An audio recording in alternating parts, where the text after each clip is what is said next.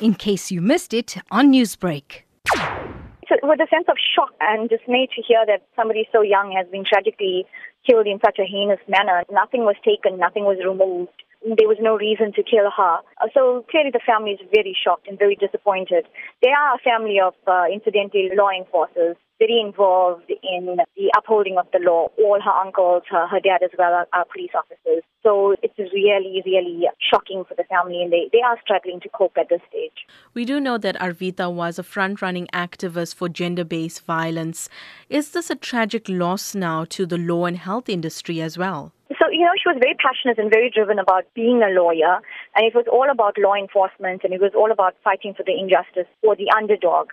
So Arvitha spent a lot of time on social justice programs. We all know her as being a very, very driven young woman. But besides that, she excelled at everything that she did. She may not have been the sportiest person, but she was an intellectual and academic, and she was really committed to the cause.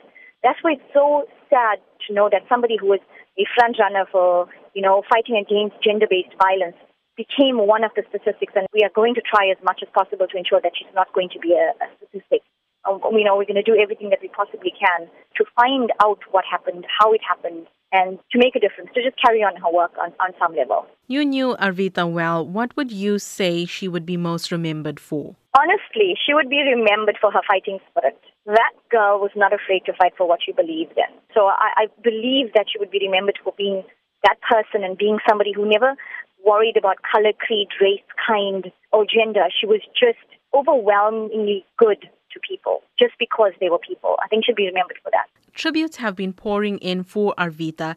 Has the support been able to help the family cope during this difficult time? The family would just obviously want to thank everybody who's been so supportive. It's been incredible the outpouring of love and support that they've been given during this, this incredibly difficult time. And, and, you know, some of the people we don't even know.